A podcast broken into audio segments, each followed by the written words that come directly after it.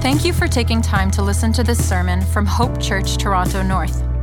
It is our prayer that through this message, you are challenged and encouraged by the Word of God and grow in your love for God and love for others. It is God's desire for us to be members of and regularly participate in a local church under the care of qualified elders. If you are not attending a local church right now, we encourage you to take that step. If you do live in the North York area and are looking for a local church, we invite you to visit us at one of our Sunday morning gatherings to discern if this is the church God is leading you to. All right, well, it's good to be here.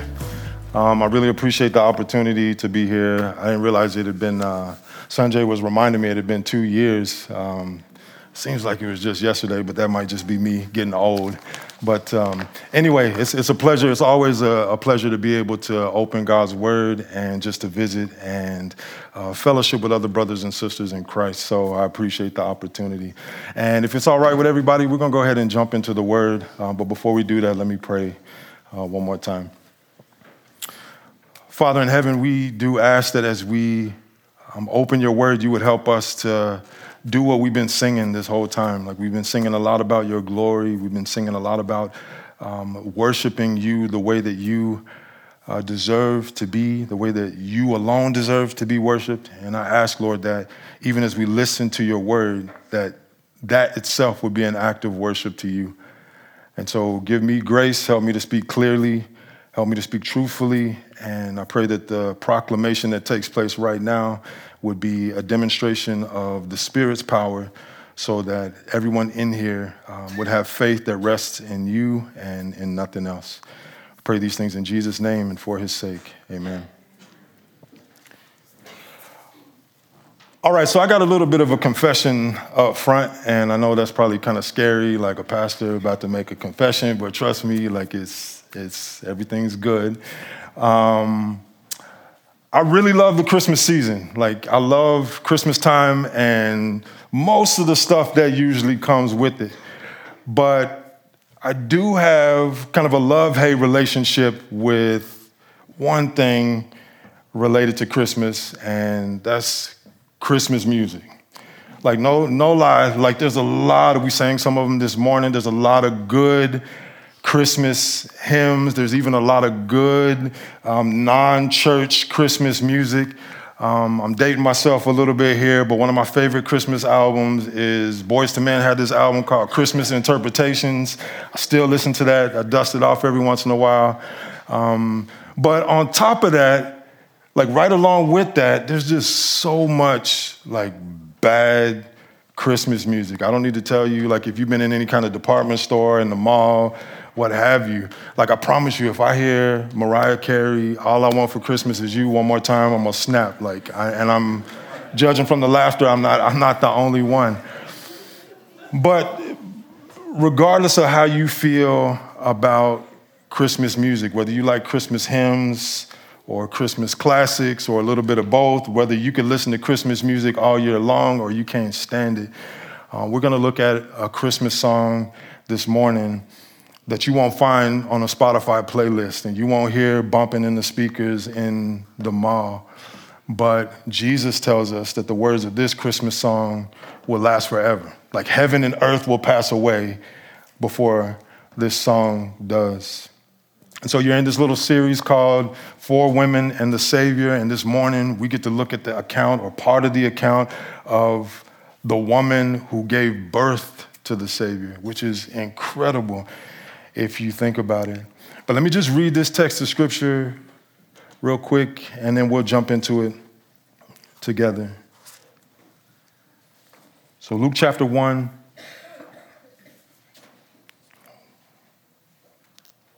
And we'll pick up reading at verse 46. This is what God's word says. And Mary said, My soul proclaims the greatness of the Lord. And my spirit has rejoiced in God my Savior because he has looked with favor on the humble condition of his slave. Surely from now on, all generations will call me blessed because the mighty one has done great things for me, and his name is holy. His mercy is from generation to generation on those who fear him. He has done a mighty deed with his arm. He has scattered the proud because of the thoughts of their hearts. He has toppled the mighty from their thrones and exalted the lowly. He has satisfied the hungry with good things and sent the rich away empty. He has helped his servant Israel mindful of his mercy, just as he spoke to our ancestors, to Abraham and his descendants forever. And Mary stayed with her, that's Elizabeth, about three months. Then she returned to her home. So, as I said, in, in considering four women and a Savior, we're looking at the account of Mary the, the mother of Jesus. And, and we can become so accustomed to that statement that it, it sort of becomes something that, like, it's not that impressive. We're not wowed by the reality of that. But when you take time to actually consider, here's what's going on. Think about it. As the Son of God, Jesus, the second person of the Trinity, always existed. John chapter 1, verse 1 in the beginning was the Word, and the Word was with God, and the Word what? Was God. But there came a point in time in history where the Word became flesh and dwelt among us. Like that's that's insane. And, and what's even more insane and incredible is how that came about. Like it all started with a promise that was made to a virgin that she would conceive and bear a son. And so in Matthew's Gospel, chapter 1, verse 20 and 21, an angel shows up to Joseph, who's engaged to be married to Mary, and he says to him, Don't be afraid to take Mary as your wife, because what has been conceived in her is by the Holy Spirit. Verse 21 She will give birth to a son, and you are to name him Jesus because he will save his people from their sins. And now, in this text that we just read, Luke gives us some of the background, some of, the, some of what's going on in and around Mary as she finds out that she's pregnant. And the bottom line of what I want you to see from these verses that we just read is that Christmas is about worship. Like Christmas is about worship. And so even if you've heard this account hundreds of times, I would, I would encourage you, like, don't sleep on what's going on here and how cr- incredible this is. But it starts with something that's like very normal, just ordinary stuff, something that, that most of us will find ourselves doing at this, at, at some point during this season. Mary is visiting family. She's hanging out with her cousin Elizabeth. And the reason that she's hanging out with her cousin Elizabeth is because an angel showed up and told her that Elizabeth, who's really old and up to this point hadn't been able to have kids, Elizabeth is pregnant. And so imagine how happy Mary is when she gets word that, that her cousin Elizabeth is pregnant. But Mary's got some exciting news of her own. Like, Elizabeth isn't the only one who's gonna have a baby. Like Mary also is about to have a baby. And Luke, if you just jump back in this section that we're looking at this morning, Luke chapter 1, verse 32 and 33, tells us about this baby that Mary is carrying. He will be great and will be called the Son of the Most High, and the Lord God will give him the throne of his father David. He will reign over the house of Jacob forever, and his kingdom will have no end. And so Mary's pregnancy is absolutely incredible. Number one, because of who her son is, and number two, because of how this pregnancy takes place. Remember, she's a virgin. Like, virgins don't have babies. Like, that's not how that works. But an angel shows up to Mary again and, and tells Mary how it is that she's going to conceive. In Luke chapter 1, verse 35, the angel of the Lord told Mary, The Holy Spirit will come upon you, and the power of the Most High will overshadow you. Therefore, the Holy One to be born will be called the Son of God. So imagine Mary and Elizabeth sitting together, like just connecting as, as family members, and then all of a sudden, in Elizabeth's womb, little baby John the Baptist starts jumping for joy. And see, it's, it's not uncommon for babies, like really early in utero, in the womb, to, to do things like have the hiccups or, or flip or kick. And I don't need for, for you ladies that have had children, I don't need to tell you that. Like you know that way, way better than, than I do. But what's happening here, this is not normal. By the work of the Holy Spirit, Elizabeth knows that Mary is pregnant, and she knows that this baby that Mary is carrying is something special. And, and, and little John the Baptist knows that as well. Even in the womb, take this in, even in the womb, John the Baptist is already pointing to Jesus. He's already showing us like the, the right way to respond to Jesus with worship and, and joy. And so you got this scene that starts out normal enough, but there's so much going on in this little occasion that lets us know that God is up to something big. God, God is doing something, He's working in a special way. And it's no, it's no, it's, it's pretty obvious that Mary recognizes that. As she's taking in everything that's happened to her, everything that's going on with Elizabeth, it's like she's so overwhelmed with, with thankfulness and joy to the Lord that she just starts singing. See, because thankfulness and worship go together. And, and so it's no mistake that one of the indictments against the human race that you see in the scriptures, you find in Romans 1, verse 21. The Apostle Paul says, They did not honor God or give thanks to him. But worship and thankfulness go together. I don't know if you've ever had that experience before, where your heart is just so full of thankfulness to God that, that you just can't help but sing, even if you can't carry a tune.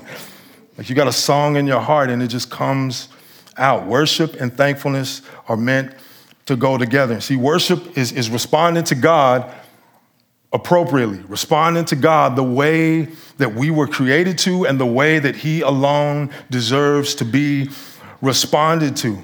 So listen to how Mary's song starts in verse 46 and 47. And Mary said, My soul proclaims the greatness of the Lord, and my spirit has rejoiced in God my Savior so, so with everything that she has, Mary is, is giving praise and honor to the Lord. She, she's magnifying the Lord. She's proclaiming his greatness, making a big deal about him. And see, the reality is, every single person on this planet, including all of us in this room, like we make a big deal about things. Like all of us will magnify something. And, and by nature, as, as Paul pointed out, and the scriptures point out in numerous places, by nature, our tendency is to, to make a big deal about things that are not God. And, and that's worship, right? We, we might not use that language, but that's what it is. That's exactly what we're doing. But Mary's worship is pointed in the right direction. It's, it's directed to the God of, of heaven and earth, the one who sustains her and everything in it. The earth and everything in it belongs to him, Psalms 24 says. And notice how it's personal for Mary. Like we'll see from the rest of this song that, that Mary is well aware of God's goodness to, to all of God's, all of his people. But here, she says, My spirit has rejoiced in God, my Savior. Like Mary knows that she has a need that only God can meet. She sees herself as, as a woman who is desperately in need of something that only God can provide. And see, unlike what some people teach, I don't know, maybe you come from a Catholic tradition, or, and it's not the only place you see this sort of thing, but you hear this language of referring to Mary as, as the queen of heaven, or, or Mary is often put forward as a, a co redeemer right alongside Jesus, but she's not, and she knows that. She recognizes that she is a sinner who has a desperate need for a Savior. And in that desperation, where does she look? She looks to God. And, and the same hope and, and mercy and, and joy and comfort that she finds in looking to the Lord is available to all who would look to Him, to everyone who would recognize their desperate need of Him. You too can find mercy and forgiveness that He offers. So Mary knew she didn't deserve anything good from God. She knew that everything that she had was because of His grace. But see, naturally, our tendency is to feel entitled. Like it's funny how each with each successive generation, we like to look back at the generation prior and say, oh, they're so entitled. Like they feel like everybody owes them something. But the, the reality is, like the temptation for us to do that, even as believers, is strong. Like to assume that, that God owes us when the reality is God doesn't owe us anything good, right? He would be well within his rights to condemn all of us for eternity. But, but we're so prone to have this sense of entitlement, like, oh, God owes me this. It's like, it's like when you were a kid on Christmas Eve or just leading up to Christmas, period, right? It's all about me. What did you get me? What did I get? And you can poke fun at the kids and say, oh, like, oh, shame on them. But the, again, how many of us as adults don't really grow out of that sort of thing? When it comes to God, like we, we come to Him, what about me, me, me? What are you gonna do for me? But Mary, on the other hand, is grateful and she's humble. She starts to explain a little bit of why it is that she's so full of worship towards God. In verse 48, she says, Because he has looked with favor on the humble condition of his slave. Surely from now on, all generations will call me blessed. So Mary can't believe that the God of the universe pays attention to her, cares about her. Like little old Mary, this, this poor teenage girl from a working class family in a nowhere town. God cares about her. And that, that's an like let that be an encouragement to you, brothers and sisters. Like God, you see this all over the scriptures. God cares about people that the world is, is prone to just pass over and, and write off. Like God cares about people like that. So there's hope for people like that. There's hope for people like us. And God cares, pays attention to people like that, not just because, oh, he's God, he's omniscient, he knows everything. He cares because it's in his nature to give of himself for the benefit of others. And you know what else? God loves to use the weak and the despised. He loves to use the things that are not to bring to nothing the things that are. And why does he do that? So that nobody can boast in his presence, so that he alone gets the glory. And so Mary is amazed that the Lord pays attention to him. She calls out to him, calls him God, my Savior. And then in the rest of verse 48, Mary says something that kind of seems like a contradiction. She says, Surely from now on, all generations shall call me blessed, which kind of sounds like Mary is full of herself, right? She's feeling pretty good. Like all generations, they're going to talk about, they're going to remember me. But that's not what's happening. Like Mary understands that the reason that she is blessed, the only reason that she will be considered blessed, is because of what God has done for her. And that's what she responds to. In verse 49, all generations will call me blessed because the mighty one has done great things for me and his name is holy. And so, what God promised to Mary, that she's going to give birth to this, this son who is going to be the savior of the world, is, is incredible. Not just because of how gracious it is, and God even paying attention to her at, at all, but it's incredible because it's humanly impossible. It's humanly impossible. And Mary knows that. And yet she still takes God at his word. She takes him at his word and she responds with faith because she knows that God is faithful. God is not a man that he should lie. What he says he's going to do, you can bet he's going to do it. And think about that whole business of God saying to Mary, promising to Mary something that's humanly impossible. Like, isn't that how God works in salvation?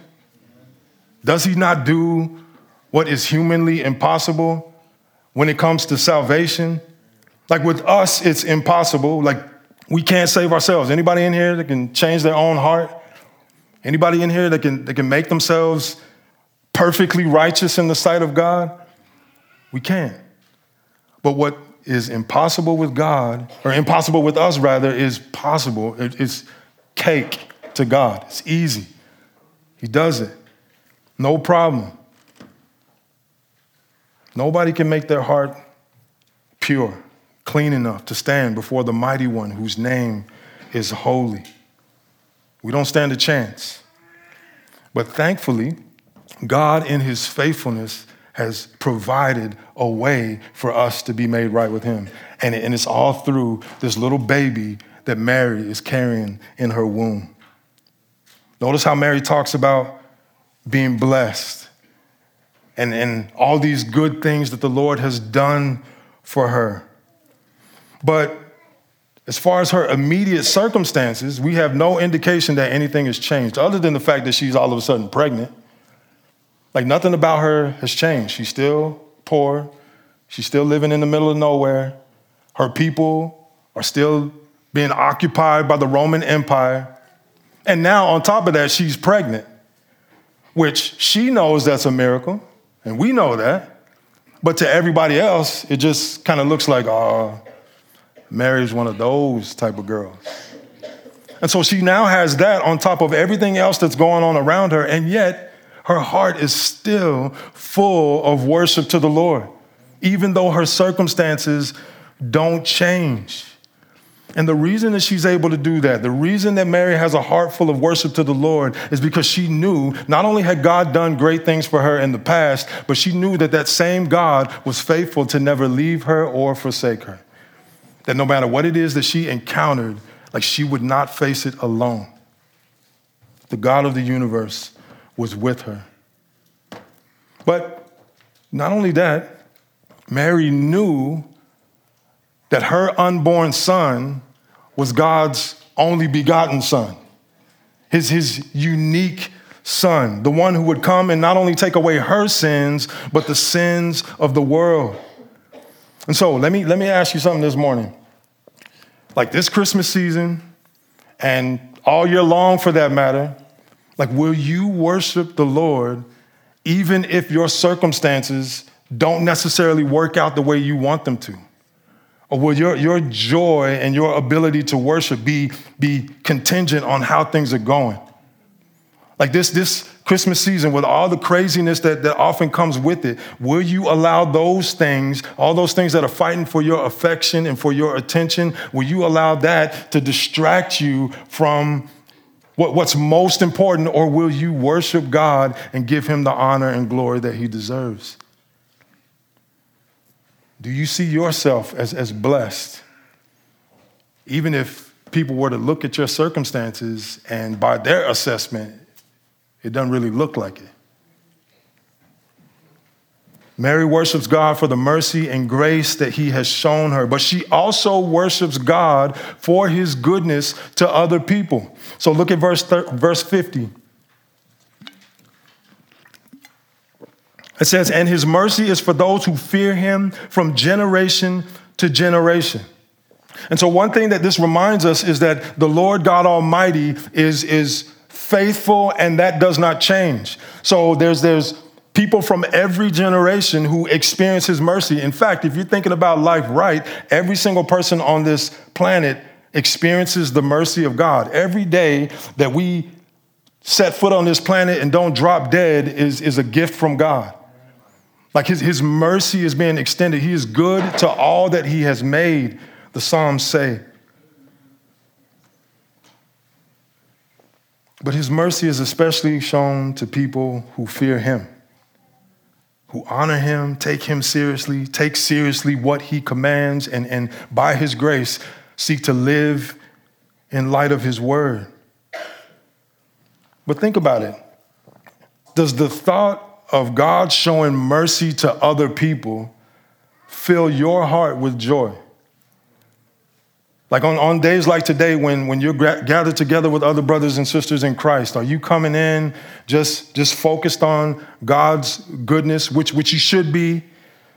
But are you exclusively thinking like God's goodness to me? Or does God's goodness to those around you, does that drive you to worship Him? Because it should.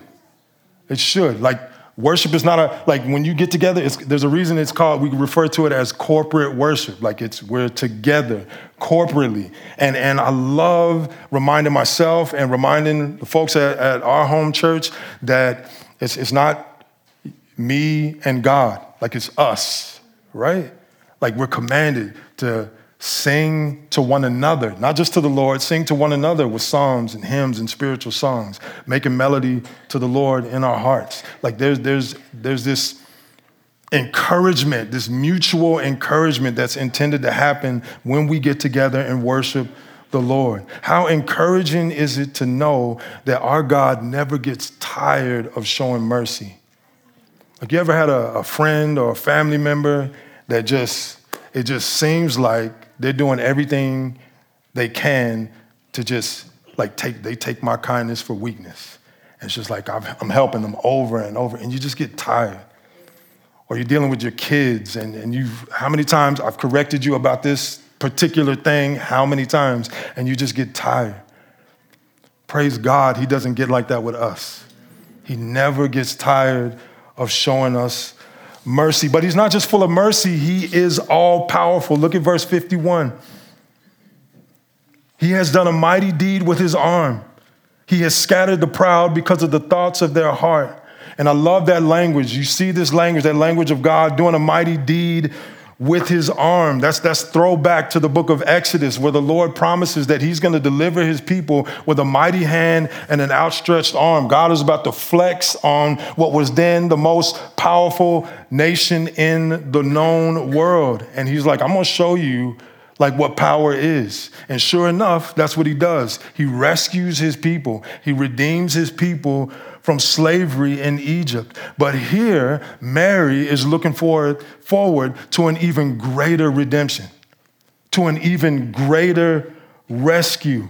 And, and she talks about it. She's so confident that it's going to happen. She talks about it as if it's already done, like in the past tense. And this redemption that she's looking forward to is tied up in this little baby that's in her womb. Jesus coming into the world was God's way of letting everybody know that he is mighty to save. We often talk about like Jesus being the demonstration of God's love for us, and rightly so, like that's biblical. But in, in sending Jesus into the world, God is already is also putting everybody on notice, like I'm I am mighty to save but he does it in a way that looks ridiculous and weak. And so he makes a whole bunch of promises in the Old Testament.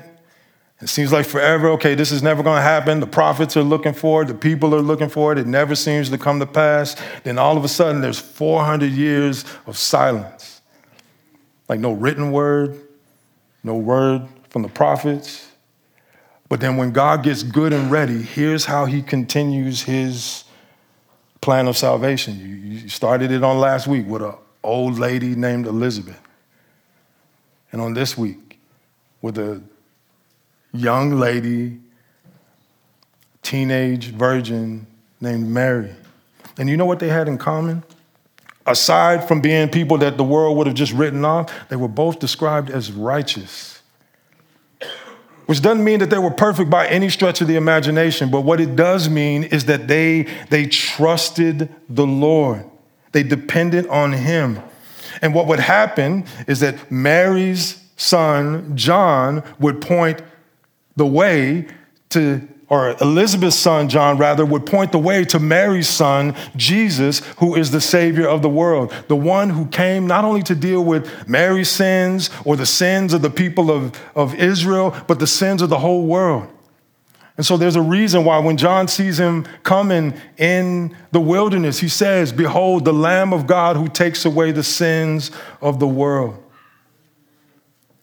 This is the one who would fulfill all of God's commands and be nailed to a cross in the place of sinners.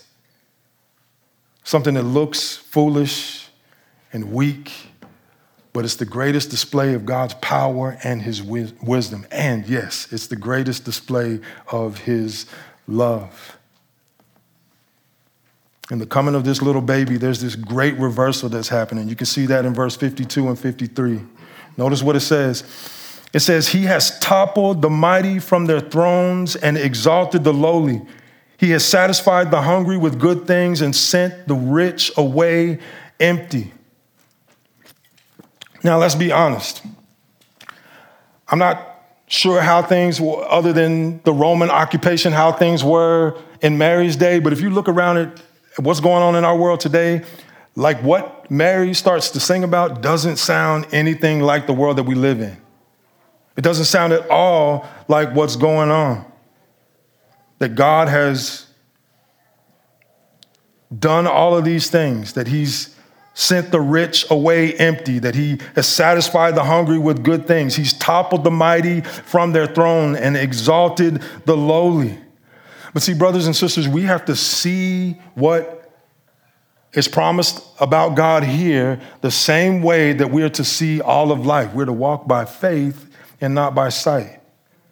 Right? So we take God at his word, even when his word and, and what we see going on around us don't seem to square up. But the tendency for us at times, or the temptation at least, is to say, okay, ah, like if this doesn't match, if what's going on around me doesn't match what God says, that must mean that, that God isn't faithful to his promises. But, but I would encourage you, resist that temptation to believe that. Remember, God is faithful. He always keeps his word, and he would definitely keep his people no matter what happens. But this is also a reminder to us that there is a day coming when God will set everything right. Everything that is presently wrong with this world won't be that way forever. There's coming a day when God will set everything right. And then notice what the last few verses say, starting at verse 54. Mary says, He has helped His servant Israel, mindful of His mercy, just as He spoke to our ancestors, to Abraham and his descendants forever. And Mary stayed with her about three months, and then she returned to her home. And so, as an Israelite woman, Mary can't help but think about God's goodness to her people corporately, not just throughout history, but specifically his goodness to the people of Israel through what was happening to her and in the coming of the Savior, this long awaited king that she was carrying. But again, this blessing is not just for Mary, it's not just for Israel, this blessing is, is for the world.